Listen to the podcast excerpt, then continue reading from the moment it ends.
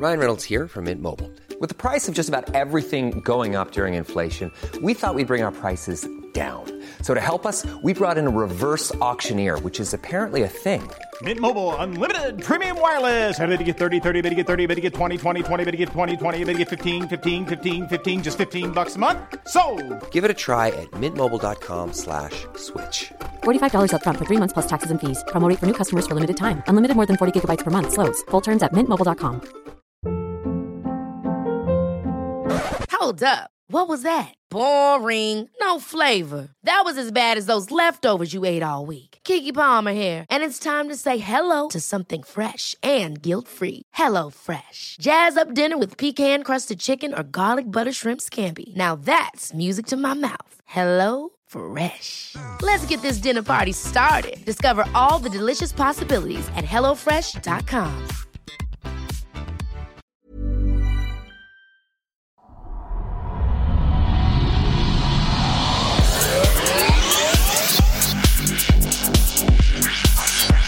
Mix.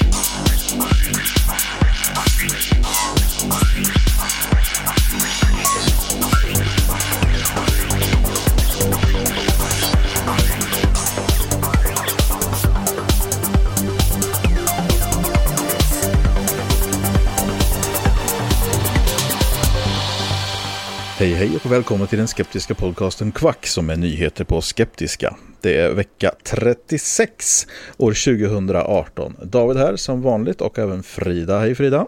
Hej hej. Hej hej och Henrik. Nej men hallå, hallå, hallå. Hallå hallå. Ja, vi är tillbaka efter ett längre semesteruppehåll. Ja, det får man lov att säga. Ja. Ett Och- kvartal eller vad det blev. Ja men precis, och vi har haft eh, några väldigt bra kvacksnackare som har hjälpt oss att hålla igång. Eh, Vi har även gjort en insats själva. Mm, Ehm, till, till slut. Ja, men eh, det blev i alla fall någonting. Eh, men eh, sen har vi också haft en liten annan dialog. Det här blir lite annat avsnitt än vad vi är vana vid. Eh, det vanliga när vi kör igång, det här är ju faktiskt eh, sjunde året nu som egentligen då som vi är igång med det här. Eh, är ju att vi drar igång en helt ny säsong. Men eh, det kommer vi faktiskt inte göra idag. Eller hur? Nej, Nej. Nej. det här tänkte så blir ju vårt sista avsnitt då. Ja, det blir faktiskt det. Jag tänkte så inte det kommer som någon chock för någon av er två. Det vore lite trist. Ja, med tanke på att vi pratade om det senast häromdagen. Så... Ja, men exakt. Man vet ju dock aldrig. Ja, under vårt dramatiska skrikbråk som vi hade där som gör att Ja, vi lägger det, var ner. ju, det var ju det som gjorde, gjorde det hela. Nej men alltså grejen är den att jag hade det här in, initiativet eh, både egentligen till starten och avslutet av den här podcasten kom ju från mig då.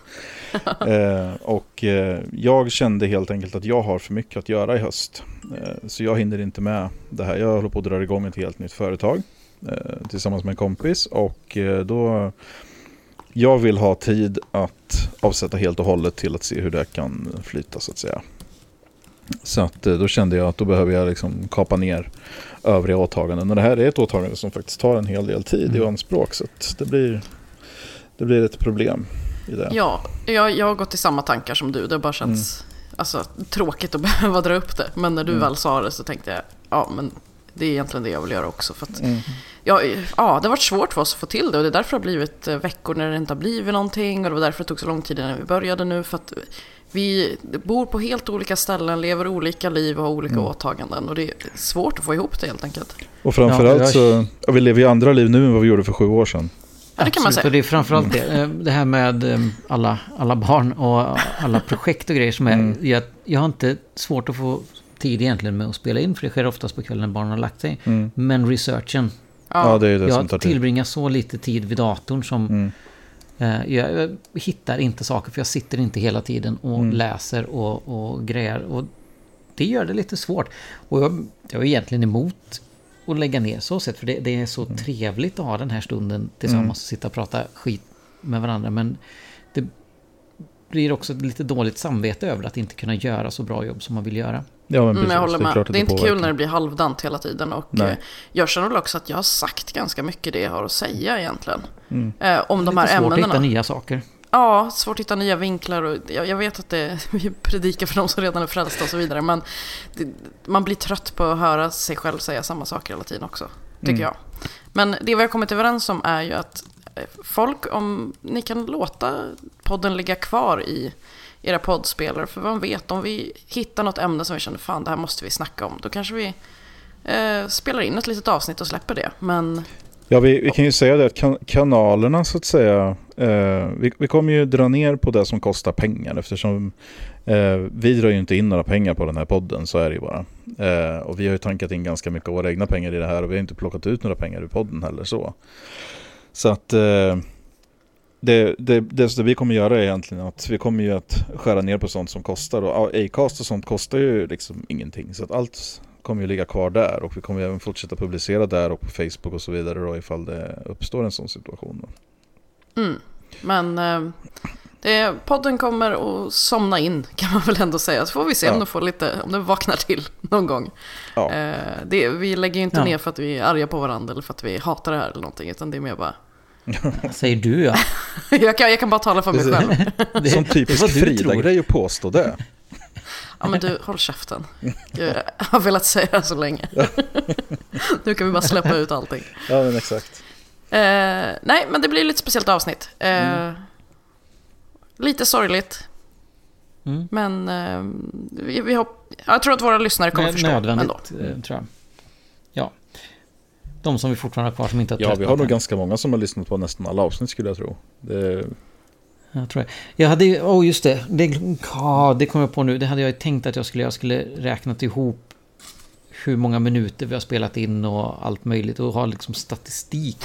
Det har jag helt glömt av och det är väl liksom det som jag sa innan. Svåra med att hinna med allt det här planerandet ja. och, och, inför. Och ja. Men kanske kan, kanske kan ni hinna med det och så lägga upp en, eh, en bloggpost. Ja, eller på Facebook kan ni lägga det det går också. Ja. ja, men hur länge sa du att vi hade hållit på David? Var det åtta år? Ja, sju år. Sju år? Ja. Ja, det är ganska lång tid. Mm. Det, är, det, är ändå bra för att vara en sån här liten ja. nischad podd tycker jag. Ja, absolut. Ja. ja, det blir många avsnitt. Det vet vi mm. Så att, eh, och det är många minuter så att eh, det är mycket, mycket tid och mycket arbete som läggs på det. Och det är ju oundvikligen så, annars så är det ingen som lyssnar såklart. Nej, så men att, eh, vad ska vi snacka om idag då? Ja, vi har ju ingen uh, jätteplanering så. Jag tänkte bara berätta en grej som jag stötte på här. Det var en person som på ett forum beskrev, en, en tjej här som beskriver en, en grej hon var med om. Mm -hmm. Hon, hon säger så här också, hon, hon, skriver så här då.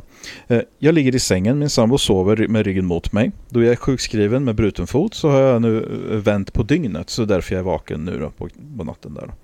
Nu till saken.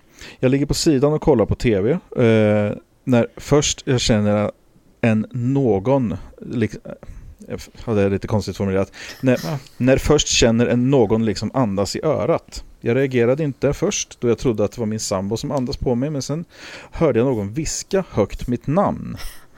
Sen, sen vad gör du? Sen mitt namn igen. Kall luft. Kall luft, typ håret rörde på sig. Jag, jag vände mig om hastigt och ser att sambo fortfarande ligger bort från mig. Har som panik nu. Vad fan är det jag upplevde? Jag är klarvaken. Behöver jag vara rädd? Håret på kroppen reser sig direkt. Och det, var, det, finns en kommentar på det här och det är min kommentar. Åh oh, nej, har du varit otrevlig nu igen? Nej, eh, tvärtom. För att det hon beskriver här eh, eh, faller precis in faktiskt i princip kan man säga på beskrivningen av någonting som kallas för en hypnagog hallucination. Och mm. det är lite intressant, jag vet inte om vi har pratat om just det tidigare. Eh, det här är alltså någonting som sker. En hypnagog hallucination är någonting som uppkommer då när man är på väg att somna men inte har somnat. Mm. Så att kroppen då kan, mm. alltså hjärnan då kan fabricera visuella eller audiovisuella hallucinationer under den här perioden. Gud vad creepy. Ja, och det som är lite, vissa då har vad de kallar då, forskare kallar det här för att man att vissa skulle ha eh, något de kallar för en hypnagogisk förmåga. Att de drabbas av det här lite då och då. Men de allra, allra flesta som drabbas av det här, då sker det bara vid enstaka tillfällen. Och det, det, sker då också hos personer som upplever till exempel en, eh, en period av eh, stor psykisk anspänning då. Mm. Eh, så, Aha. Intressant. Exempelvis då som att man kanske har, ja, jag vet inte, brutit en fot och ställt om dygnet. Ja. är Jag har varit med om det här. Ja. Typ, inte bryta foten. eh, men det som beskrivs, jag har inte tänkt på det på det sättet. eh, eh, men det var också en, en intensiv psykologisk eller påfrestande situation. Mm. Vi eh, gjorde en teaterpjäs, jag och några vänner, för jätte- jättelänge sedan. Vi hade vår gycklargrupp, så gjorde vi en teateruppsättning. Mm. Och vi, alltid som vi inte gick i skolan så var vi i teaterlokalen. Vi sov där. Vi tränade tills vi somnade Mm. och så, sen så gick vi upp och så tränade igen. Eh, Och skrev manus och allting. Ja, det var väldigt, väldigt intensivt. Och en natt när vi la oss ner så hörde jag... Mm, precis vid örat. Okej. Och jag tänkte att det var min kompis Johan där som, som busade med mig. Ja. Som lutade sig över mig. Jag höll på att somna så han gjorde det här ljudet då. Och var, eller vaknade, liksom ryckte till och, vaknade och tittade mig omkring och ingen är i närheten och tyckte det var jättekonstigt. Mm. Men Ja, då var det förmodligen då. inte, inte liksom tyckt annat än att ja, det var lite mm, lustigt. Typ. Men det, det stämmer in som på vad som beskrivs här Ja, också. det känns som det. det Har du varit intressant. med om det här David? Själv? Nej. Eller har du bara läst om det? Jag har bara läst om det. Ja, okej. Jag tror inte jag har varit med om det Det heller. Det låter ju också. extremt eh, obehagligt. Ja, Eh, jag skulle nog tro att jag höll på att bli psykiskt sjuk på riktigt om det där Ja. hände mig. Jag tror att jag ändå eh, kopplade ihop det med den, den otroligt påfrestande och stressfulla situationen som vi var i. Mm. Ja. Eh, och kanske också att vi hade rökt på lite kanske. Men det är en annan historia. men att det skulle kunna påverka kanske. Ja, eh, jag har nog mest tänkt att det hade med det att göra. Mm. Men ja, nu tror jag något annat. Ja. Vad, vad kallar du för någonting? Hypno, Hypna, nej, hy- hypnagog, hallucination. hypnagog? Mm. Kul. Jag har ett ord på det. Mm. Eh, har ni följt med i valet? Ja, Jag röstade. ja, Ni har röstat antar jag? Ja. ja, ja. Mm, bra. det bara kontrollerar. Jag var, jag var till och med förtidsröstade faktiskt. Jag, vi orkade inte med att stå och trängas med folk. Det, vi, vi tycker inte att det är så högtidligt på det sättet. Att man måste göra det tillsammans med alla andra. Nej. Utan det mesta att man ska göra Nej, det. Ja, okej. Ja. precis. Jag tycker det är lite Jag kul gjorde det på dagen. Vi funderade på att förtidsrösta men det blev inte så. Mm. Eh, Min man och jag har ju, vi har varit tillsammans i 11 år. Han Mm. eh, har inte berättat för mig vad han har röstat på i något val någonsin. Nej. Är inte det jävligt töntigt? Nej, jag, nej. jag är uppvuxen med, med, med att man, det är ingenting man pratar högt om. Nej. Nej, absolut. Man behöver inte prata högt. Man kan säga det till mig en gång under 11 år, tänker jag. Ja, Så extremt löjligt. Och det gör ju att jag blir nyfiken, fast jag egentligen jag bryr mig inte så mycket. Men bara för att han vägrar säga det så blir jag Så jättenyfiken. börjar du bry dig. jo men alltså grejen är den. Jag, jag skulle nog också reagera lite så. Att, för att grejen är ju ändå den att man kan ju faktiskt rösta på vad som helst när man väl står där. Att, Ja. Jag, jag har ju ingen aning om vad min fru har röstat på. Jag vet ju bara vad hon säger till mig. Jag förutsätter att hon inte ljuger. Nej, precis. Men eh, nej, men alltså att det, då känns det nästan som att man döljer någonting. Att säga, oh, men det, Mm. ja, det här året blir det NMR. ja, men som du säger, det vore ju väldigt lätt att bara ljuga om någonting annat i så fall. Ja, Jag tror det är bara för att jävlas med mig. För att jag blir nyfiken. Ja, Det verkar ju funka det finns ganska bra. ingenting roligare Mm. än att retas Nej. med någon som, som verkligen blir frustrerad över det. Ja precis, säger jag till honom och jag bara, ja men skitsamma jag bryr mig inte. Och sen efter typ tio minuter senare så står jag och bara håller strupgrepp på honom och bara Säg det! Säg vad det är! men, men gör det här också att han undviker all form av diskussion som har med politik att göra.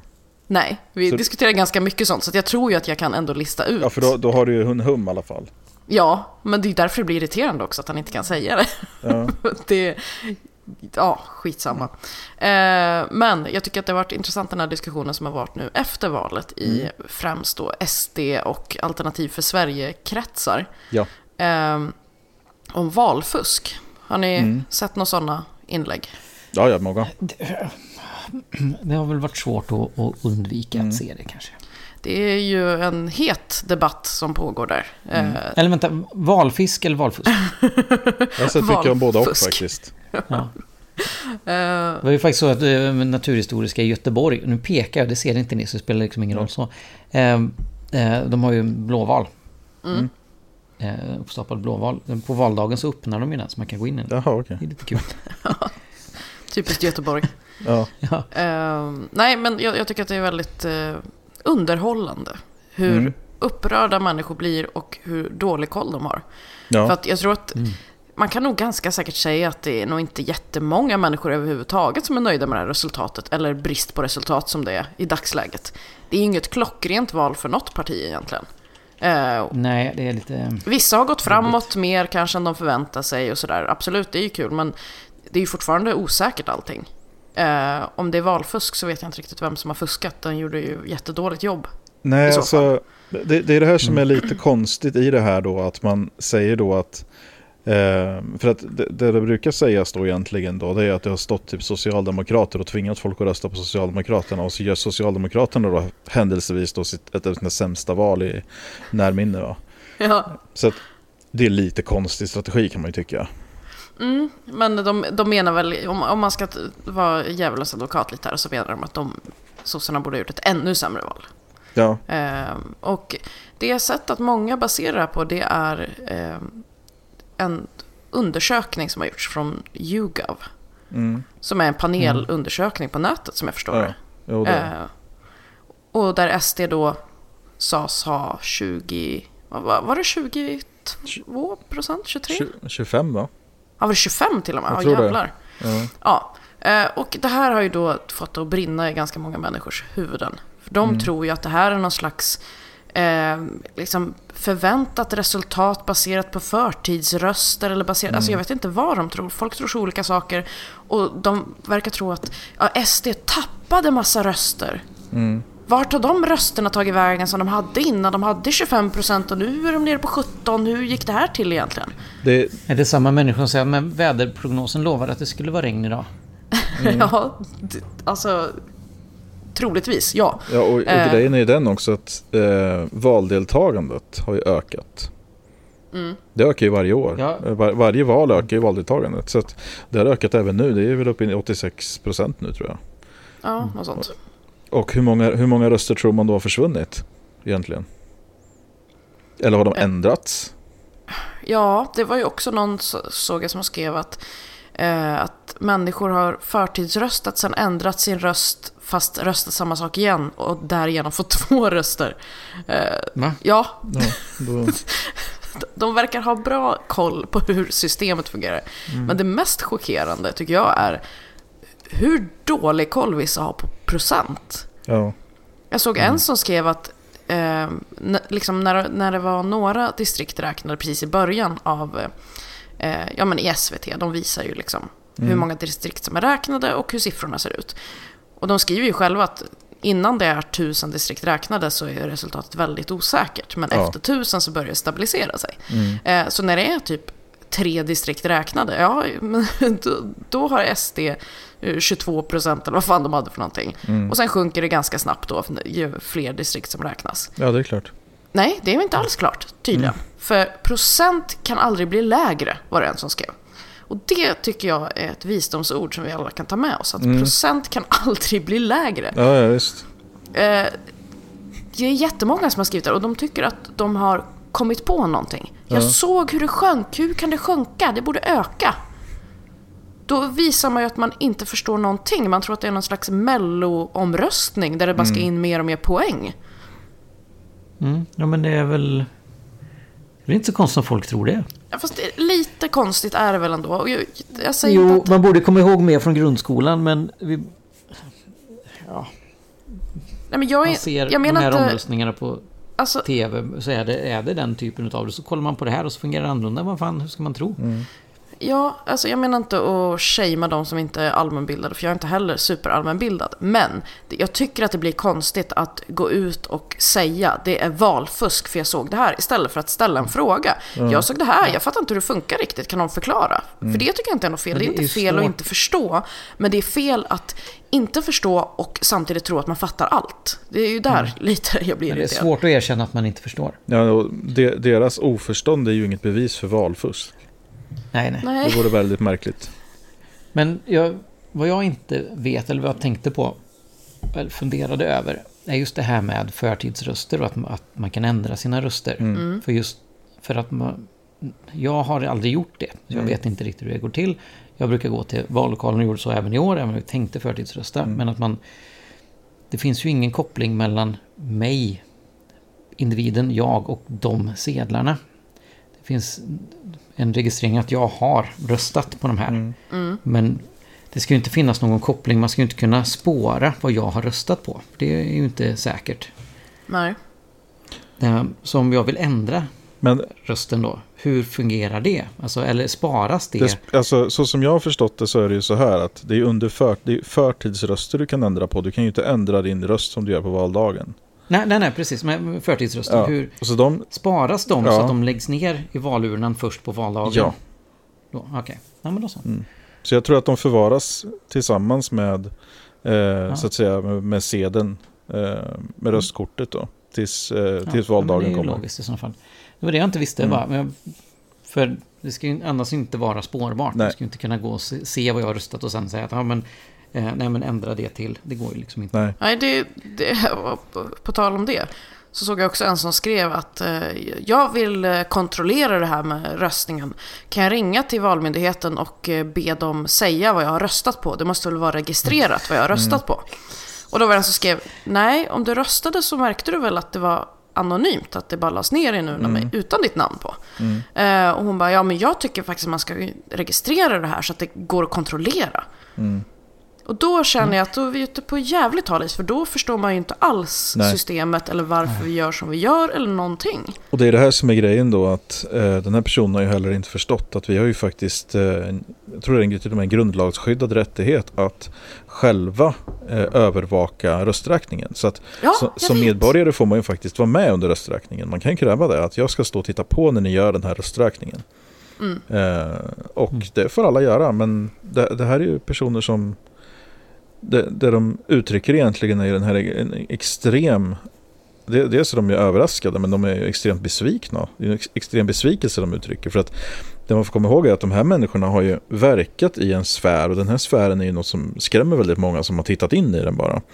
Eh, just det här att deras nyhetsflöde ser ut på ett sånt sätt så att i, deras värld kan ju ingen vilja ha det här. Någonting Nej, annat än precis. det de röstar på. Mm. Då blir det ju det att det är de här höger, eh, alltså Sverigedemokraterna, Nord- eh, Alternativ för Sverige, Nordiska motståndsrörelsen och alla de här som, som man tycker att det är ett självklart val. Det står egentligen mellan de tre partierna. Ja, precis. ja, men det, det är faktiskt intressant, för jag tror att det känns som att pendeln har svängt väldigt mycket sedan förra valet. För förra valet så, så var det vi andra som stod och blev chockade över hur stort stöd SD hade. Eh, och sen under de här åren som har gått så har det mer och mer normaliserats och man ser det överallt och det är överallt överallt. Så att man nästan, så det känns som att nästan alla människor är SD eller NMR eller Alternativ för Sverige. Eh, Ja, och bor man i Lilla Edet så stämmer nog det. För i Lilla Edet blev Sverigedemokraternas största parti tror jag. ja. Hej Lilla Edet! Hej! Bra! Gräv bort lilla Edet. Ja, men Eh. alltså det, och, och de här människorna har ju bott i den här miljön i nu fyra år till. Ja, precis. Ja. Och även fått den här bilden som vi andra fått i media. Jag trodde Ja, ja. också att SD skulle få mer, ärligt ja, talat. det trodde jag också. Jag trodde de skulle få en bit över 20 i alla fall. Mm, det trodde jag med. Eh, men Ja. det konstiga är att jag har sett många också som skriver eh, Jag känner, alltså alla jag känner utom två personer skulle rösta på SD. Hur kan det bli så här? Så att de är ju inne i den här filterbubblan eh, i Lilla Edet eller vad det nu är. Som vi andra kanske är på Twitter eller Facebook eller var man nu hänger någonstans. Att de är ju i den IRL också. Och då, det där, jag såg, jag såg det här argumentet senast idag på ett forum också. Och frågan jag ställer då är ju den att okej, så att du för alla du har frågat ska rösta på Sverigedemokraterna. Och från det tycker du att de borde få 25% av rösterna. Hur, hur drar man en linje mellan alla och 25% här? Hur kan man Men säga man att känner 25% av, av folket. Ja men alltså hur kan, man, hur kan man få ihop logiken, i den interna logiken i att alla jag har pratat med tycker så här, därför borde 25% rösta Ja. på. Varför inte 17? Men David, David, nu försöker du applicera logik på någonting som är ytterst ologiskt igen. Ja, det är, Ja, ja, man blir svett. när ska du lära dig? Ja, aldrig tydligen. Man blir svett av att tänka på det bara. Oh, ja. Och, och jag tycker också det här fundamentala föraktet för hela valprocessen och misstron mot precis allting. Den är ju också väldigt läskig. Eh, Om det nu är de här människorna som ska komma, jag menar många av de här som sitter och kommenterar, de kan ju mycket väl sitta i kommunfullmäktige eller vad fan som helst för SD. De tar in vem som helst. Grejen är den Ja, ja. att det, det man ska vara på sin vakt för här och det som är så jävla läskigt med det här. Det är ju det att det här är ju precis det som Trump har använt under hel, hela sin valkampanj och även till och med när han har vunnit valet i USA så pratar han om att det var valfusk. Så att han skulle egentligen ha vunnit med ännu mer. Ja, Och det är ju så här att de här personerna ser ju sig själva som att det är de mot apparaten japp. mot etablissemanget. Och etablissemanget vill ha det så här. Jag har sett, alltså, och det, det här är ju, alltså, som man pratar om, definitionen av galenskap. Alltså att när folk fortfarande sitter och spammar, idioter i mitt flöde som spammar fortfarande, att ja, nu är det tydligen de som, vill, som röstar för att ha fyra år till av gruppvåldtäkter. Och, men Ja. det, här, den här, det här skitsnacket funkar ju uppenbarligen inte. Hur, vil, vilken sorts trång, alltså hur trångt kan man ha det i skallen om man tycker att ja, men nu har vi gjort så här i fyra jävla år och det, vi har blivit sjukt besvikna över vilket resultat det blev utav att bete sig så här i fyra år. Så att, kan man inte då kanske förstå att om min bild av det hela är att det här partiet borde vara dubbelt så stort, tre gånger så stort som det egentligen är. Och min verklighetsbild säger att det här partiet egentligen borde vara det. Men sen kommer verkligheten att knacka på, vi får in ett valresultat. Om man då ska börja slåss mot faktiska siffror, man börjar liksom slåss mot verkligheten, kan man inte då börja tänka till sig själv istället då att jag kanske inte har riktigt rätt bild av det här. Det kanske är hos mig felet ligger. Men de här människorna liksom triggas ju och programmeras internt till att inte acceptera det systemet talar om för dem. Utan de triggas, eller de programmeras egentligen till att acceptera och lita blint på det som ledaren säger. I Trump i USA och även då Jimmy Åkesson här va. Och de andra, vad heter det, Alternativ för Sverige och så som babblar om valfusk. Och folk direkt säger oj, oj, oj, oj, det här måste ju vara valfusk. För att jag vet ju själv, alla röstar på det här. Så 25% skulle rösta på det här. Jag menar, hårda huvudidioter. Ja, och det är också konstigt, för jag menar, eh, förra valet, då snackade de väl inte lika mycket om valfusk. Nej. Och då fick de ju helt annorlunda mot vad eh, den här YouGov och alla trodde. De fick ju mycket mer då än vad alla trodde. Ja, men då då, är det- var Ja, det då är inte valfusk. Åh, Nej, det- det gör ont i mitt huvud. Jag såg en som skrev i en av de här grupperna, så här skrev han då. ehm, jag ska försöka läsa det här med någon slags kommatering så det blir lite lättare, men jag vet inte riktigt vad. Ja, det är inte ett enda punkt eller komma i det här, bara så ni vet. Nej, jag förstår. Hur vet jag eh, att det inte är en socialdemokrat som räknat min röst? Jag menar, om han kastar den, då hamnar ju min röst automatiskt på Socialdemokraterna. Eller har jag missuppfattat det hela? För då förstår jag varför SD fixar lite. Hur i helvete ska jag veta att min röst blev räknad? Va? Jag hängde inte riktigt med på... Mm. Nej, man hänger inte riktigt med. Eh, För- Och sen är det ju faktiskt så här att det är inte en person som sitter och räknar. nej, exakt. Så att, Jag trodde att Jag- alla röster i Sverige räknas för en och samma person. mm, Alltså, jag precis, det känner är Lasse flera på ekonomi personer som... som... går igenom det där. Ja. ja, precis. Jag känner flera personer som är eh, rösträknare. De är från alla möjliga partier, till och med SD. Mm. Eh, men jag blir inte orolig ändå. Faktiskt. Just Mm. eftersom det är människor från alla möjliga håll och kanter. Det, det är ingen som sitter ensam och bara så här, den här slänger vi, den här slänger vi. Nej, alltså det, talat- Mm. vi, vi har gjort så här ett tag. Vi, vi har haft sådana här val ett tag nu. Sverige är ingen bananrepublik. Vi har system på plats för att förhindra sånt här. Och det har fungerat alldeles utmärkt. Sen finns det utomstående bedömare som tycker att vi borde göra saker på, på annat sätt. Just för att stärka anonymitetsfaktorn till exempel. Och det kan jag hålla med om. Alltså i, i viss Ja. mån. Att det, det finns legitim kritik. Men den kritiken går ju inte ut på att valet på något sätt är ogiltigt. Eller att partier har, äh, partier har favoriserats över andra partier. Eller att röster har ändrats eller kastats bort. Eller vad fan som helst. Nej, och man kan, man kan inte garantera att det inte finns en galning någonstans som sitter och slänger röster. Men det kommer inte att få effekt på valet i det stora hela. Det, det som de här SD-erna säger, det är ju att man, alltså det har bränts typ en miljon röster. Det, förstår man vilken apparat det är? Och det är de där sista 14 procenten då av befolkningen. Japp, Av den röstberättigade befolkningen då som...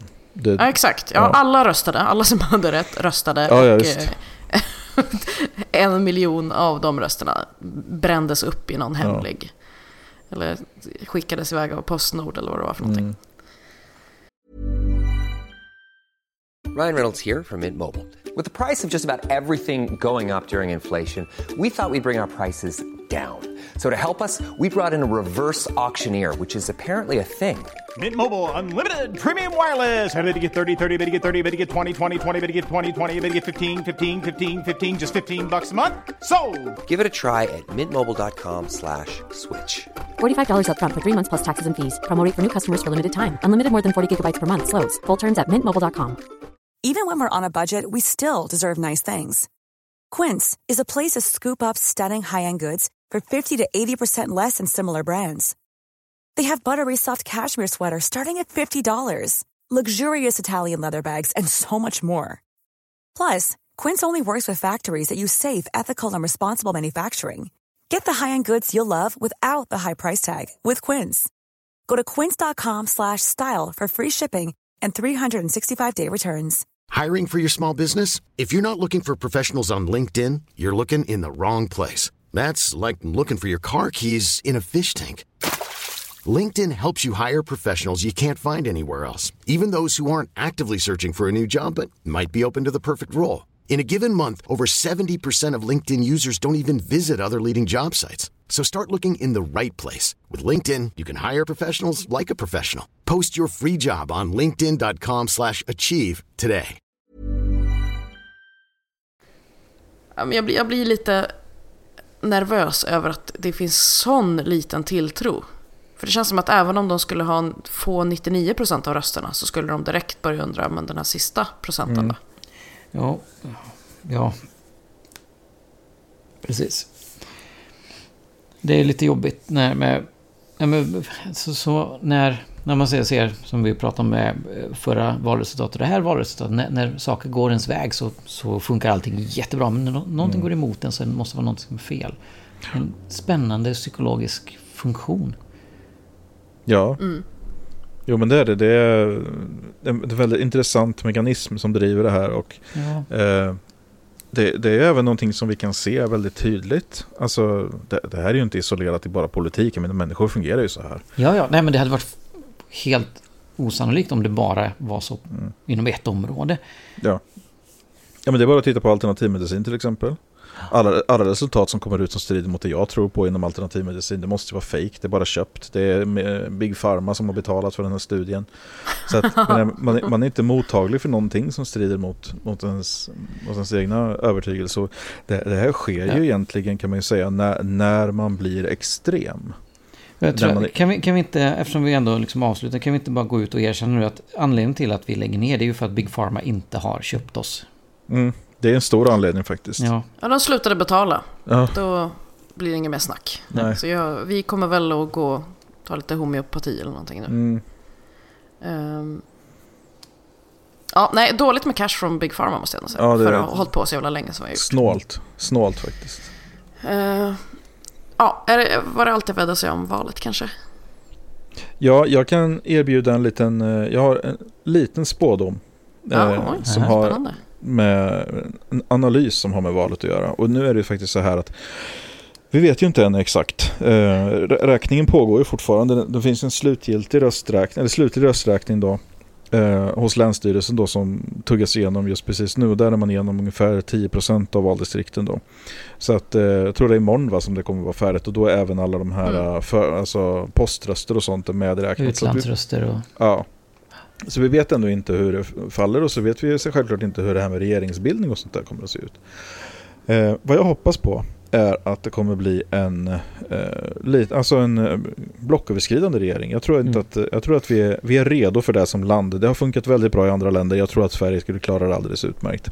Ja. Mm. Eh, för saken är den, där man märker eh, när, man, alltså, när man reser, när man träffar, pratar med andra människor, är att svenska partier, eh, och där är faktiskt det, det är det här folk inte förstår med Sverigedemokraterna, att Sverigedemokraterna sticker ut på det sättet att de eh, är, är liksom, passar inte in i den svenska modellen av politik. Eh, svenska partier är väldigt lika varandra. Mm. Eh, Verkligen.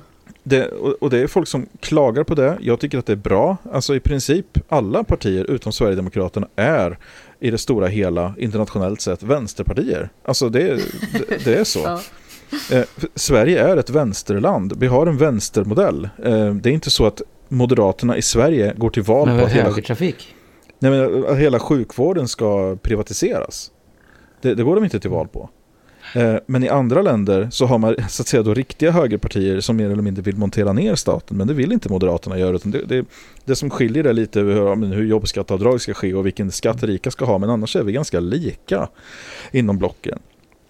Och jag tror inte att det kommer Det, vara några det som större har problem. gjort det svårt för mig som är partipolitiskt ointresserad och har Mm. varit genom min uppväxt eh, att ta, ta en riktig ställning fram tills nu. För mig har det Mm. ju liksom, jag har sett att det gör liksom lite samma. Alla vill väl fast de vill det på olika sätt. Ja, Och, Och det- jag har röstat blankt förut. Jag har aldrig slut, valt att inte rösta men jag har röstat Mm. blankt. För jag har liksom tyckt, nej men... Liksom, ja. Men nu Sen- så har sen- jag, tycker jag att det är så jäkla viktigt att, mark- att inte de där jävlarna ska, ska liksom ha något att tjäna på det. Så nu har jag Ja. tagit ställning och gått och röstat på ett parti. och det, allvar, det tycks ju ändå väldigt många hålla med om i Sverige. Mm. Och sen kan man säga då, jag vill flika in det då, att Vänsterpartiet är ju faktiskt ganska extrema. Där finns det ju, alltså in, inom det att de vill ju ha mer eller mindre en överstatlighet som inte någon i högerblocket vill ha. Så att där förstår jag att det kan finnas lite det här, eh, ja, med tanke på att de inte är så mycket för privatägande och sådär. Nej, Men Eh, de är ju inte så stora heller. Så menar, om, om Socialdemokraterna eller Moderaterna vinner, det liksom, när det var dem det handlade om, när det stod mellan dem. Jo. Så Men jag jag, nej men, Jag tror sätt. ändå att de bör kunna samarbeta över blockgränserna. Och Ja. det som jag vill komma till med det här då, är att min misstanke är det att nu eh, när flyktingströmmen till Sverige har sinat extremt mycket. Det har, eh, alltså det, det här ensamkommande krisen om man ska kalla det det, och det, det var lite av en kris för att vi eh, jag tycker inte att vi tog emot för många. Det tycker jag inte. Men Nej. vi var, då, vi- vi var för dåligt förberedda på att ta emot så många som vi gjorde. Ja. Och det, det drabbade de vi tog emot. Det drabbade hela systemet kan man säga. För att det blev väldigt panikartat allting. Men det gick bra. Det löste sig. Vi löste det. Och saken är den att nu kommer det komma till exempel anhörighetsinvandring. Men sådana är ju lite lättare att integrera. För att de har ju folk här redan. Mm. Som kan hjälpa dem till integration. Det har ju inte de här ensamkommande som kommer hit. Per definition kan man säga. Eh, och det är de här grejerna, de här ensamkommande och den här enorma flyktingströmmen som kom till hela Europa som har stärkt partier som Sverigedemokraterna. Mm. Min misstanke är att om vi lyckas nu, om man kan komma överens inom svensk partipolitik och lyckas isolera Sverigedemokraterna återigen så att de inte får någon som helst inflytande i regeringsposition, vilket jag absolut hoppas är fallet, så misstänker jag att de kommer få det väldigt tufft nästa val. Och tror till och med att om Jimmy Åkesson misslyckas med det här igen så kan det bli strid om partiledarposten inom Sverigedemokraterna. mm. Men det är ju också det, har de ens någon som skulle kunna gå upp på den? För det känns som att Sverigedemokraterna just nu är Jimmy Åkesson. Deras hejaramsa är liksom Heja Jimmy Ja. och Ja. deras valaffischer är Heja Jimmy. Och det, det är liksom det är byggt på någon slags... eller? Ja, personkult kring honom. När alla andra Så- partiers äh, valaffischer har någon typ utav vi, vi tycker så här. Mm. Även om det bara är framåt så liksom det är någonting och de bara heja Jimmy. Ja. men Mm. hallå eller? Nej men så är det, men alltså, det man får tänka på är att eh, politiker överlag gillar att ha makt. Mm. Och eh, ja. jag tror helt klart att det finns personer inom det här partiet som eh, mer än gärna skulle ta över. Och eh, Mattias Karlsson till exempel. Som har smakat på partiledarposten i och med också var eh, sjukskriven. Mm. Och eh, alltså som tror att de skulle kunna klara av det och göra det, göra det lika framgångsrikt som han har gjort. Och även då att det finns grund för att göra det nu när han, om han misslyckas igen med att få någon som helst makt trots ett bra valresultat. Så att jag tror ändå att de kommer få det svårt nästa val eftersom det finns det, det kommer finnas för ännu färre grejer att trycka på. Ännu käns, alltså färre känsliga punkter att trycka på eftersom den här, de, de, det här är typiska sådana partier som behöver ha något aktuellt, något som ligger färskt i minnet som man kan peka på och säga att det här tycker vi är ett problem. Mm. För Någon som de- minns Ny Demokrati. Ja, precis. Det är exakt så. Ett parti som mer eller mindre, alltså som fick väldigt mycket röster. Det var väl 94 va? Eh, någonstans där, 92 kanske. Eh, och eh, 92 måste det ha varit det för det var val då. Eh, det är sex, ja, precis. 26 år sedan. va? Eller hur räknar jag nu? Nej, sk- nej Så gammal kan jag inte vara. Nej, men i alla fall. Ehm, så det, det... Och de själv dog ju efteråt. Mm. För att de, de, de hade ju ingenting. Jag menar, Sverigedemokraterna har ingenting annat än det här. De, har sett, ja, de, vill sänka abortgränsen och alltså... Det, det, de har ingenting att erbjuda. De har ingenting att erbjuda väljarna. Utöver att på något sätt begränsa invandringen och skicka hem folk som de tycker är brottslingar. Ja, och om, om partierna, vilka det nu än blir, kan erbjuda någon slags bra lösning för integration. Mm. För det är ju egentligen det, alla problem som de pekar på har ju med integration att göra egentligen, inte invandring i sig. Ja, kommer man dit, alltså till och med, för att jag menar integration, det, det, det sker ju till den mån det behöver ske, så sker det ju automatiskt över tid. Eh, Kan man skapa... Alltså inte, ja det gör det väl i och för sig inte automatiskt så, utan men det det- kan ju bilda små klickar av människor. Det är Jo, ja, men så- kolla gör- på så svenskar utomlands Ja, ja, det, det, det är det jag liksom. menar, alltså i den mån det behöver ske. Alltså i den mån det behövs så kommer det att, att ske. Om vi har människor som vill integreras och som behöver integreras och som befinner sig i sammanhang där de kan integreras så kommer de tids nog att integreras. Ja, precis. Eh, Men det är ju det. Man behöver ja. skapa kanske lite fler sammanhang där det sker eftersom i Sverige så är det ju inte så himla mycket så här om man ses ut och man börjar prata med främmande människor utan Mm. vi håller ju oss väldigt mycket liksom till de vi redan känner. Ja, ja absolut. Det, Men det finns ju många sådana initiativ och om man Mm. hade kunnat skapa kanske flera. Att det inte bara är ideella appar och sånt där, att man kan lära folk Ja, svenska för- eller vad fan det Ja är men för någonting. precis, och, och grejen är den att saker och ting tenderar, och det, det är det här man ofta glömmer, saker och ting tenderar att bli bättre. De tenderar att gå framåt. Och sådana här grejer, en typisk sån grej som integration och så, som tenderar att bli bättre. Det tenderar inte att bli sämre, folk tenderar inte att bli mer ointe, ointegrerade. De, de går liksom inte bakåt på den skalan. Man går inte från att vara... Nej precis, man går inte från att vara väl integrerad till att helt plötsligt inte vara integrerad alls. Menar, Nej, absolut inte. Jag menar bara att man kan ju definitivt göra mer Ja, ja. från Och man liksom, kan sky- man kan- statligt håll. Absolut, och man kan skynda på processen och man kan göra det enklare. Ja, Ja, exakt. Eh, En, en, eh, en liten... eh? Ah, jag hade ett ord för det. Vad heter det? Man, ident, man iakttar någonting. En, en, en. Observation. Observation, tack. Mm. Eh, av väldigt litet urval, ska ju tilläggas nu då. Mm. Eh, när man pratar om, om problemet med invandring, man, man säger att det är och integration och allt sånt där. Mm. De områdena där Sverigedemokraterna verkar få flest röster. Så jag bor i ett område där Sverigedemokraterna andra eller tredje största, men i varje fall väldigt, väldigt många här Mm. i det här valdistriktet som röstar på Sverigedemokraterna. Vilket är lite skrämmande. Men det är nästan ingen här som någonsin som, som behöver liksom umgås med någon. Nej. Skolan här, byskolan. När vi, hade, vi hyrde, hyrde ut eh, eh, vårt gästhus till en familj från Syrien.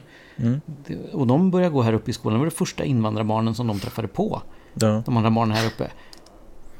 Vad har de liksom egentligen för erfarenhet utav?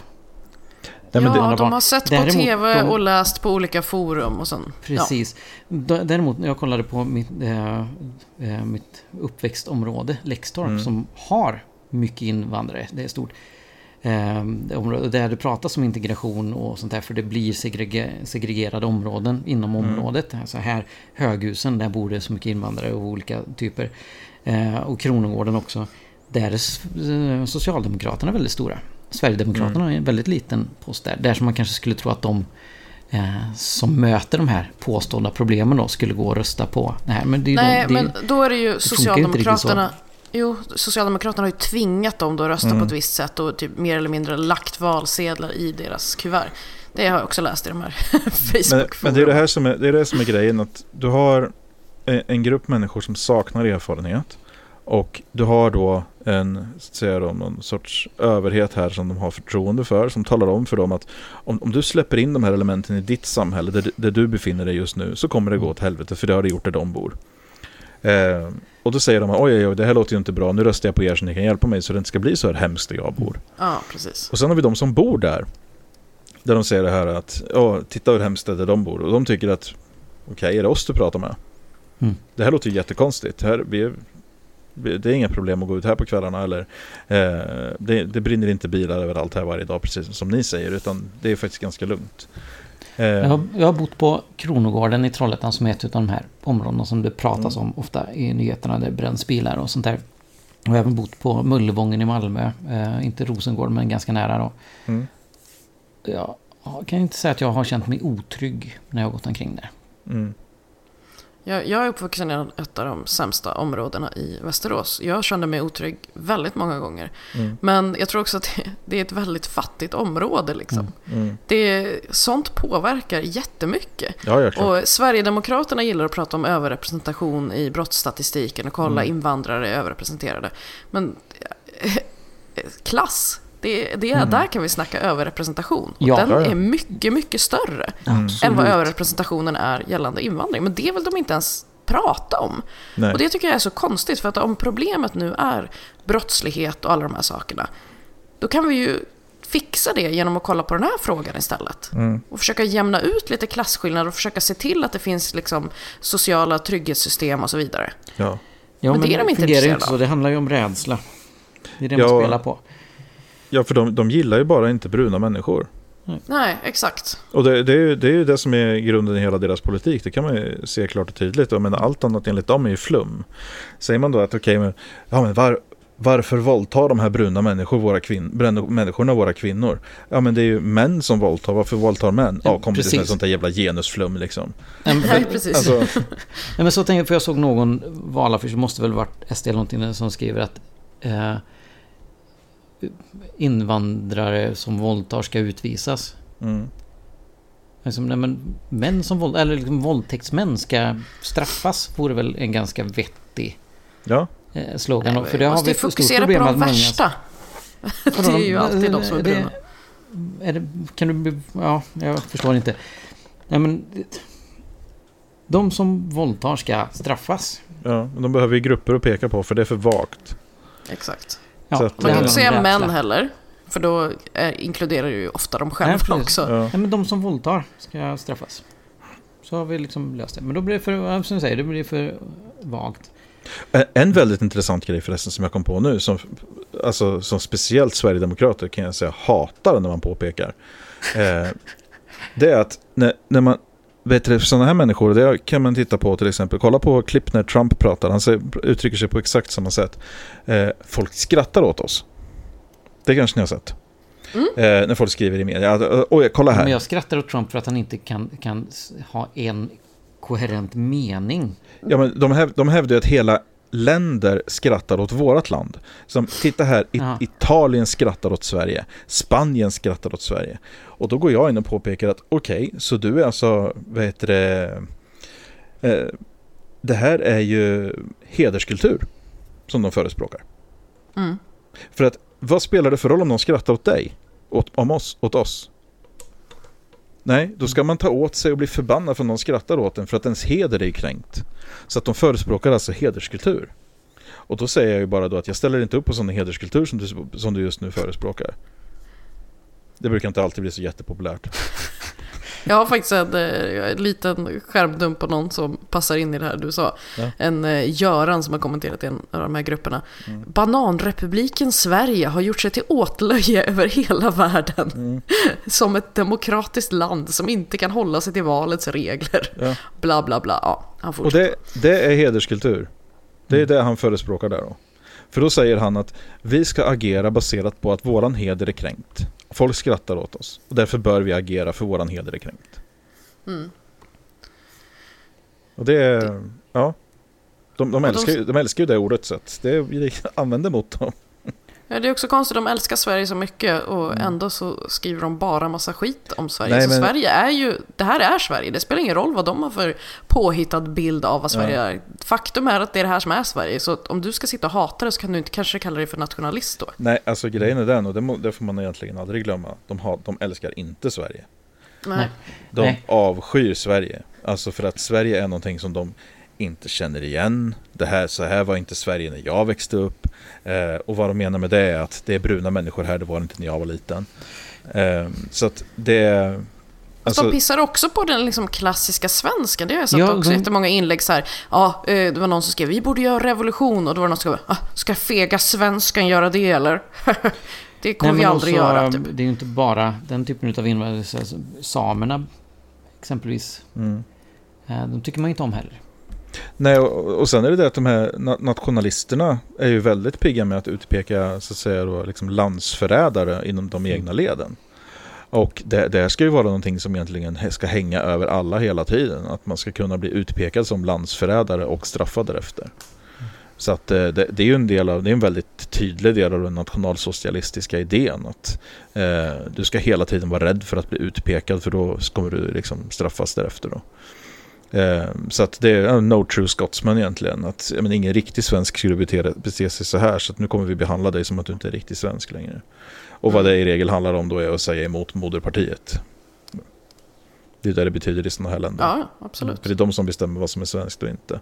Och det är det man inte förstår. Alltså folk, folk verkar inte begripa när, när Sverigedemokraterna säger att de vill skära ner eh, rätten till abort med en tredjedel. Så tror man på något sätt att, att det, ja, men det, det är en liten grej som de går till val på. Men det är ingenting de kommer genomföra. Alternativt då att de tror att det kommer stanna där. För det kommer det såklart inte att göra.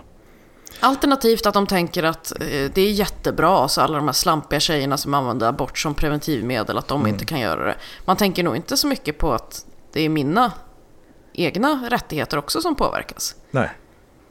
Eh, och framförallt så är det ju väldigt många män också som röstar på, på Sverigedemokraterna. Så att de Ja, och, skiter väl i vilket. Eh, Tyvärr alltså. Jimmy Åkesson var ju med i radio och pratade om det här. Eh, med en barnmorska. Mhm. Eh, och eh, jag känner henne faktiskt. Eh, så att hon eh, la ut det här när hon hade varit med. Det var vid Karlavainen tror jag. Och Jimmy Åkesson var ju då väldigt tydlig med att han bryr sig inte om faktan i det här fallet. Det sa han rakt ut faktiskt. Oj, Ja, men underbart. Ja. Ja, men Eh, alltså, han, det här är en principfråga för honom och han bryr sig inte om fakta i, det här, så- i, i den här frågan. Och då kan man ju fundera på vilka andra frågor i hans eh, politiska karriär det har handlat om. Då. Eller handlar det bara om just den här specifika abortfrågan eller är det andra frågor han av princip skiter i faktan i? Då? Jag vet Kan man inte. det ha. Det är nog de, de flesta frågorna skulle jag tro. Ja, verkar så. Eh, ja, ska vi gå vidare? Ja, vi får ju se hur det, vad som händer med allting. Vi har ju som sagt inte all fakta än, men det blir intressant att se. Mm. Ja. Mm. Lite så här Eh. intressant på ett lite ont i magen sätt. Ja, jag förstår att många är oroliga. Och eh, att, att inte vara orolig i det, här, i det här läget, det är väl det värsta, största privilegiet jag kan tänka mig nästan. Ja. Ja. Och inbillat privilegium framför allt, för det här är, kommer drabba alla om de här får inflytande. ja. Ja. Eh, jag vet inte hur mycket mer vi har egentligen. Vi hade ju lite som har kommit upp om det här som vi har pratat om väldigt mycket. Eh, inte alla år, men senaste tiden i alla fall. Det här med de här resorna till Mexiko. Mm. Och det är ju verkligen en... en eh, alltså det, det, det är ett ämne, det är en fråga som inte har någon, någon, någon ljus sida. Nej. Nej. Men eh, det är ju flera barn som har, man har kampanjat för som har gått bort under sommaren. Mm. Mm. Som har gjort de här eh, operationerna med utdragna eh, grejerna. Och eh, ja, det slutar ju ungefär som vi har sagt hela tiden att det kommer göra. Ja, och det är, det är inte bara svenska barn utan det är Nej. i många andra länder. Mm. Ehm, Jag brukar googla ibland för att se sådana här kampanjer på GoFundMe och andra sajter för att se om det liksom... Mm. Vissa det människor händer skär sig i armar och ben och sånt där. Men du, ja. Ja, nej, jag mår ju skitdåligt alltså. Det känns Mm. bara så... Världen är så jävla orättvis och förjävlig. Mm. Ehm, Men jag, alltså jag hoppas ju ändå på något sätt att det här ska funka.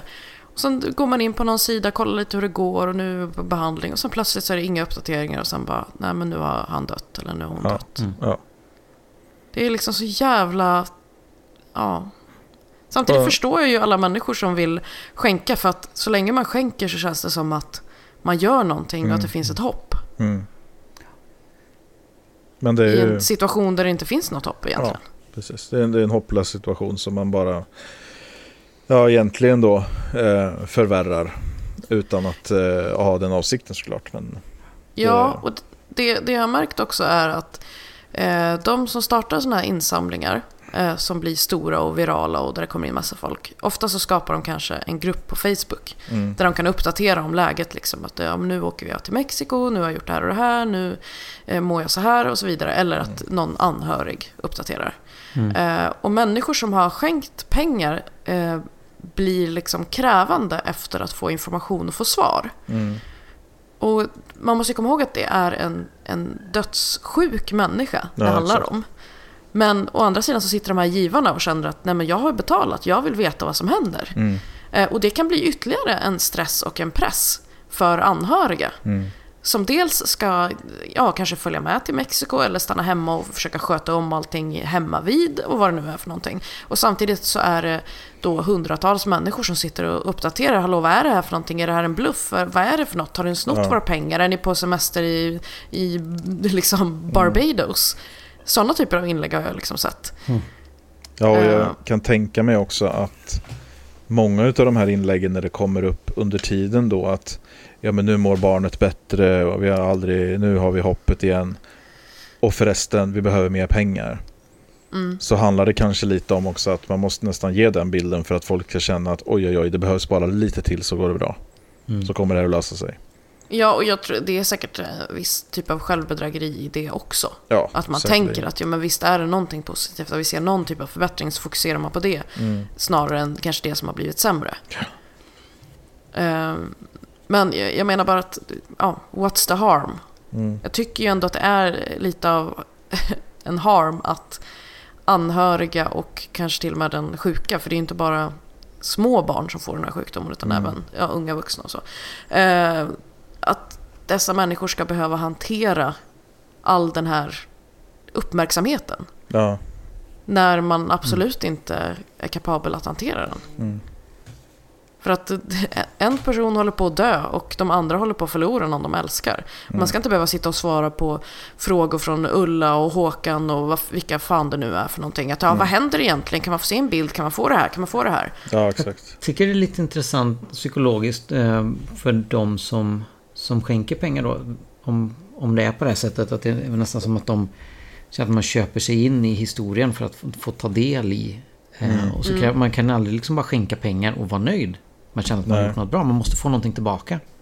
Ja, Och så det, och det blir liksom på något sätt egoistiskt att men, mata Ja. mig, mata mig. Jag vet inte om man vill eh, Ja, ta en precis. del i lidandet eller om man liksom, eh, jag skämtar om och säger att vissa människor skär sig men ibland måste man kanske man läser deprimerande historier på nätet och, man, man läser böcker om, om sorgsna saker för att känna någonting.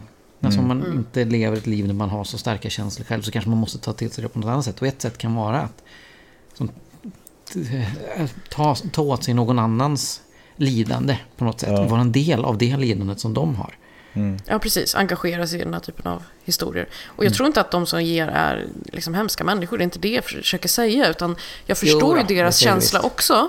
Att de vill ha uppdateringar för att de har ja, men investerat både monetärt och, monetärt och eh, känslomässigt. Det har de ju gjort. Och de vill ha någon slags utdelning för det. Jag kan förstå den känslan. Samtidigt som jag tycker så jävla synd om familjerna som ska sitta i andra änden och Ja, få, det- som vissa fick verkligen att ni har blåst oss. Och det, jag tror inte att det är några familjer faktiskt som blåser Nej, på pengar på det sättet. nej, Utan nej. det är ju de här klinikerna som blåser folk på pengar. Ja. Och what's the harm? Jo, det är väl att man låter sådana människor tjäna en massa pengar. Ja, och Mm. Finns en all, alla de här pengarna som har gått rätt in i den kliniken. Mm. Vi vet ju inte om det hade gått till forskning istället. Vad hade Ja. hänt då? Förmodligen mycket mer. Ja, det är väl det jag tänker också. Ja, Ja, så det, är- ja, det är tragiskt. Vi kan ju inte sluta på en sån här sorglig ton. Är det någon som har någonting Nej. positivt att Nej, men säga? jag, jag tänkte mest att vi kan... Eh, ja, Sammanfatta lite. Kanske. ja, Vad, har- vad har vi gjort? Ja. Vad har vi gjort egentligen? Nej, men jag, jag, tänkte, jag tänkte kanske mer annars att vi kan göra så här att vi, Frida, eh, Ja. vad ska du göra nu? Vad, vad kommer här, vad ska du liksom, vad har du för projekt på gång? Under hösten och så menar du? Eller? Ja, i livet. Ja. Eh, Jag håller faktiskt på att starta en annan podd. Mm. Eh, Det är inte därför vi lägger ner som sagt, för jag hade tänkt köra allting parallellt. Men Mm. i alla fall, den heter Barnfrihet och den handlar om, eh, ja vi kommer intervjua olika människor som har valt att inte skaffa några barn. Mm. Eftersom det är, ja det är att bryta lite mot den norm som finns. Mm. Eh, Och det känns som att barnfria människor ses som lite känslokalla eller konstiga. Och, Ja, så vi vill bara visa upp att det kan vara vem som helst som Mm. eller barnfri. egoister eller Ja, egoister och psykopater. Ja, Nej, jag ska- barnhatare och... Jo men på riktigt, alltså, du är inte ens, det, det är inte första gången jag hör det där. inte ens från dig. Nej, Men, men eh, jag tror att det kommer bli jätteintressant. Det tror jag Eh, också. Jag tycker det låter jätteintressant. Eh, Jag är lite fascinerad själv med tanke på min barnsituation. Mm. Liksom ju- just eh, skillnaden mellan att, att eh, hur man tänker, hur man ser på saker och ting. Så jag har haft kompisar, eller har kompisar som, som absolut inte vill ha barn. Eh, Och jag som uppenbarligen inte har några problem med att ha barn. Och det, Mm. det tycker jag är lite kul. Lite intressant. Absolut. Jag har liksom inga, ingen, ingen sån här att åh, åh vad konstigt att du... Utan, men jag, är liksom, jag är lite nyfiken. Jag är liksom... Ja, Det, det som jag upplever har, eh, lite grejen där att eh, bilden man har är ju att kvinnor ska alltid vilja ha barn och män ska inte vilja ha barn. Exakt. och kvinnor ska liksom lura män och sticka Ja. hål på kondomer. Och, vara Och det blir liksom det att ja, ja, man, man, man, man, till slut så ma- mannen går liksom med på att skaffa barn till slut. Japp. Det är lite det. Och, och på det sättet så när jag ser att jag ville ha barn väldigt tidigt, alltså att jag visste tidigt att jag ville ha barn, så tycker folk att det är jättekonstigt. Det är många som tycker det är jättekonstigt att man vill, alltså liksom så att jag då vill Mm, men det är lite den där självuppfyllande profetian. Man tycker så för att man har fått reda på att man ska tycka så. Eh, och, och så föder det liksom nästa generation av att tycka så också. Mm. Men samtidigt så tycker ju vissa att jag är jättehemsk mot min man. Som inte ger honom några barn. Att Mm. det, så att på något sätt är det ju ändå... Nej, Det men, är det, inte konstigt att män vill ha barn. nej, men grej, grejen är den att män ska inte vilja ha barn, men de ska ha barn. ja, det var sånt. ja. Väldigt sant. Mm. Ja, men vi, vi kommer i alla fall intervjua massa olika människor och eh, forskare, allt möjligt. Mm, Och bara barnfria människor. Ja, det vore jättekul om folk eh, ville lyssna. Mm. Även folk som har barn. För jag tror det kan vara intressant att lära sig hur andra människor tänker och Mm. få lite större förståelse. Ja. Det, det är väl det jag har på G. Mm. Du då Henrik? Jo, jag har faktiskt funderat eh, ett tag på, på att göra någonting annat inom podd också. Mm. Och nu när vi sa att vi gör så här så, så tog ju det liksom lite mer fart. Och jag har ju länge velat göra en som är frågelåda. Där man ska kunna skriva in och så ska vi kunna eh, svara helt eh, utan kvalifikationer eller någonting utan bara rent ifrån vad man är. Men också kunna ta in experter inom områden. Jag har, eh, har ett visst kontaktnät som man skulle Mm. kunna utnyttja till att, att faktiskt på allvar svara på frågor och inte bara skämta bort. Som det har en tendens att bli. Som i och för sig är väldigt roligt. Eh, Men jag har inte riktigt kunnat liksom, få in, kan inte bara göra ett program med det. Men jag och mina vänner gör en del eh, intressanta projekt. Mm. Eh, som vi pratar om och så har vi en tendens att spinna ut och tycka att det hade varit ganska intressant att, att få följa med i det i poddform. Så att när vi pratar om våra projekt. Exempelvis så pratar vi om att konvertera en, en gammal bil till eldrift.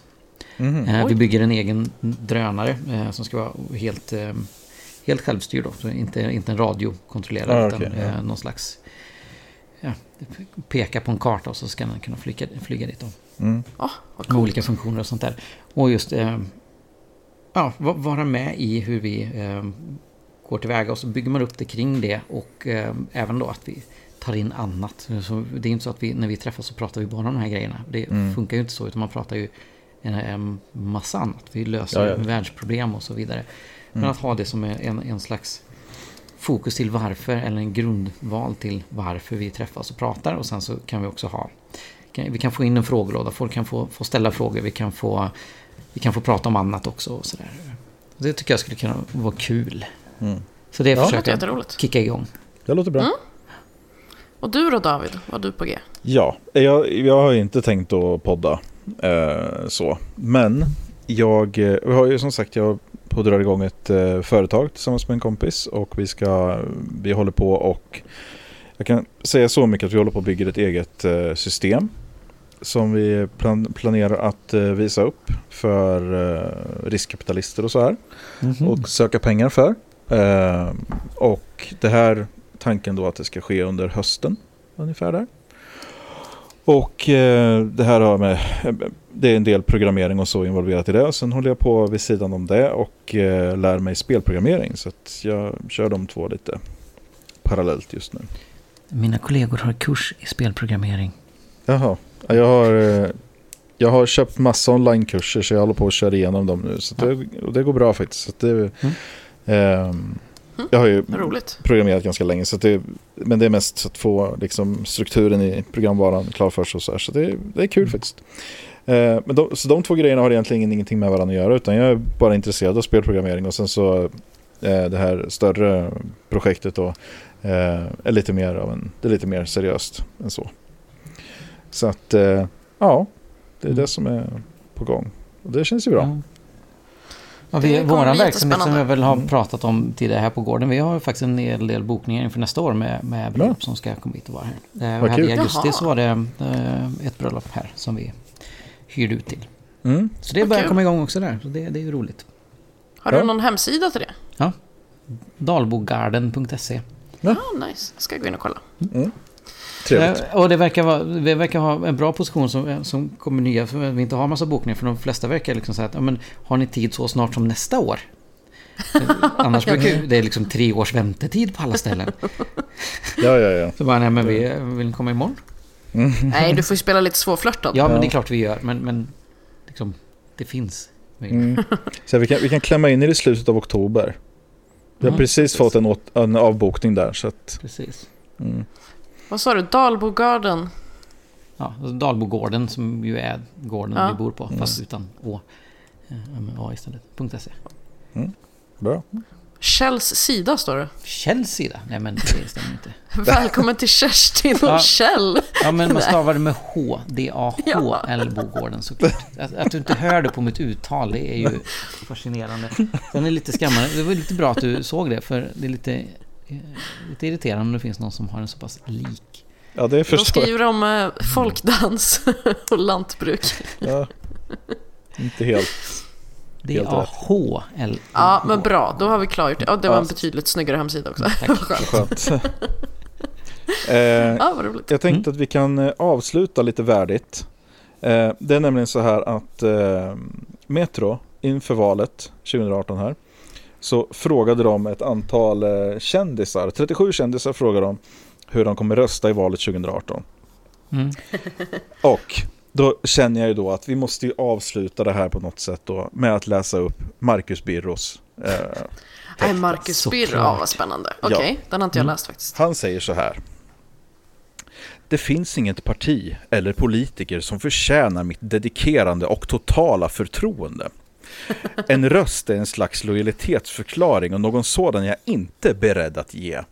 Dessutom har jag hållit mig undan all form av politisk debatt det sista halvåret, vilket känns som jag blivit, blivit renad och på nytt född.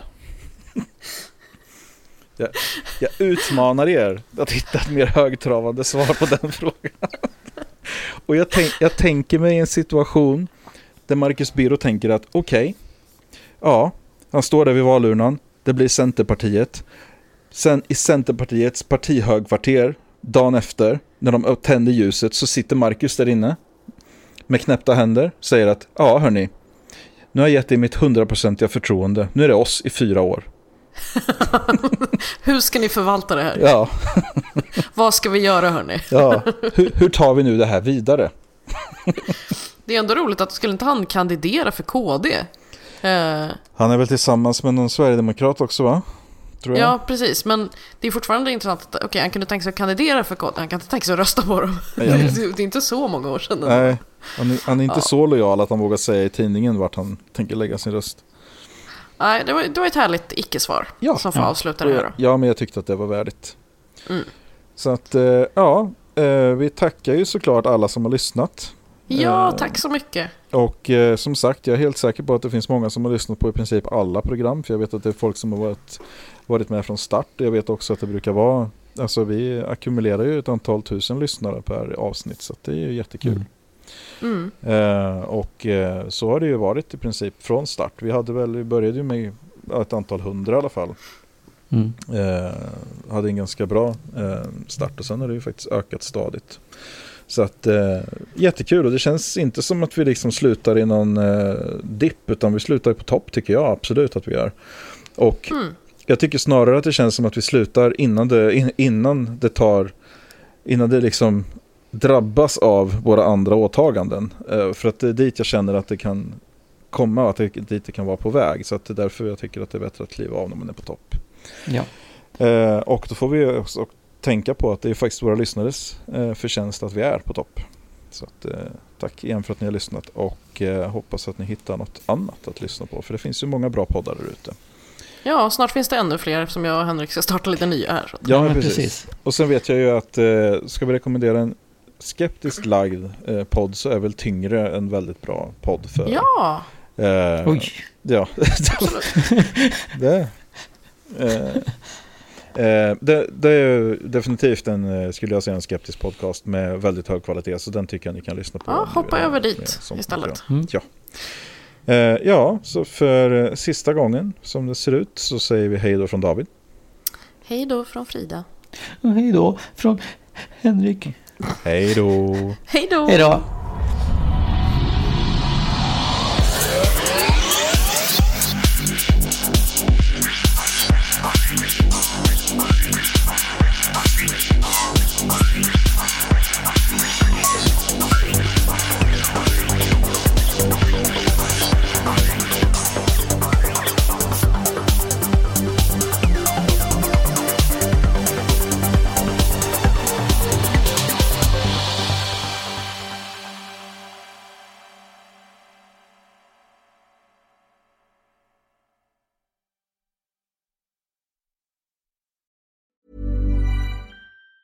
Even on a budget, quality is non-negotiable. That's why Quince is the place to score high-end essentials at 50 to 80% less than similar brands. Get your hands on buttery soft cashmere sweaters from just 60 bucks, Italian leather jackets, and so much more. And the best part about Quince, they exclusively partner with factories committed to safe, ethical, and responsible manufacturing. Elevate your style without the elevated price tag with Quince. Go to quince.com slash upgrade for free shipping and 365-day returns. Hold up. What was that? Boring. No flavor. That was as bad as those leftovers you ate all week. Kiki Palmer here, and it's time to say hello to something fresh and guilt-free. Hello Fresh. Jazz up dinner with pecan-crusted chicken or garlic butter shrimp scampi. Now that's music to my mouth. Hello Fresh. Let's get this dinner party started. Discover all the delicious possibilities at hellofresh.com.